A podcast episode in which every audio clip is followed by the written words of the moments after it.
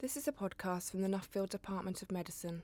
Professor Paul Klenerman talks about our relationship with persistent viruses such as hepatitis C.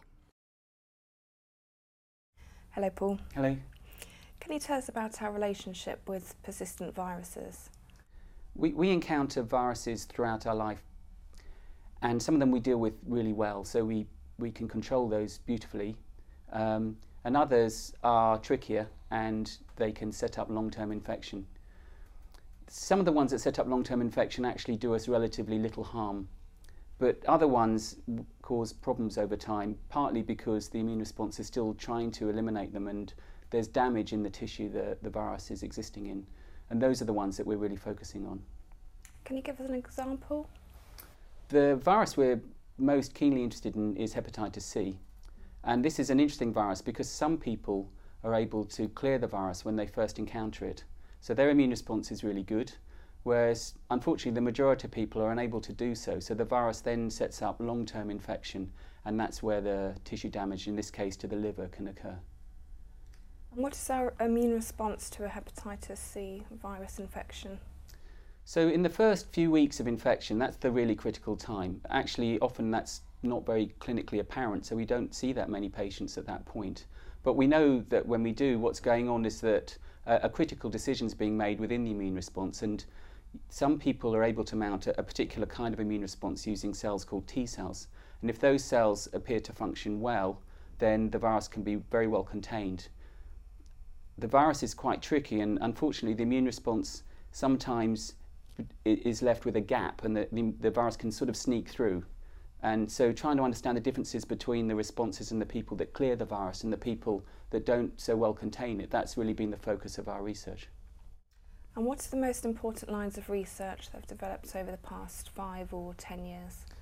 What we've been trying to do is really pick apart the, the differences between the groups of people who contain hepatitis C and the, and the majority of people who become chronically infected and try and understand in more detail what it is about the T cells and the genes that control those that um, distinguish, distinguish those two groups of people.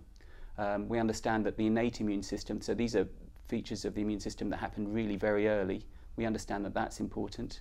Um, but we also now know that many features of the T cells, particularly what bits of the virus they recognize, how strong those responses are, what kinds of things that the cells make to contain the virus, all those things add up to a quality of immune response which is protective.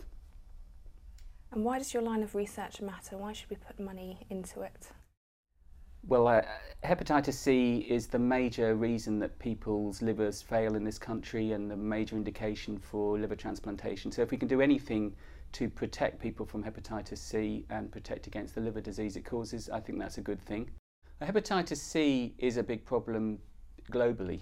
So, we think about 170 million people in the world have got hepatitis C the related virus hepatitis B affects 300 million people, so that's nearly 1 in 12 people in the world have got one of these viruses. And they're a major cause of liver disease and liver cancer.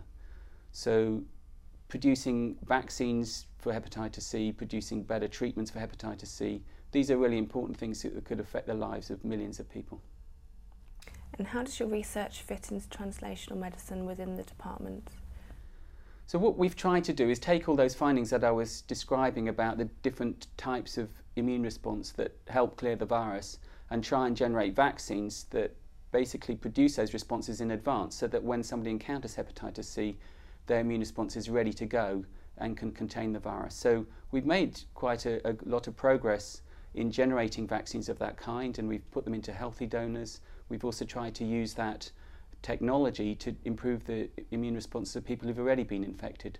So we're hoping that we can use our knowledge of, of the immunology to help us uh, protect people from Hep C and even cure them of Hep C. Thank you, Paul.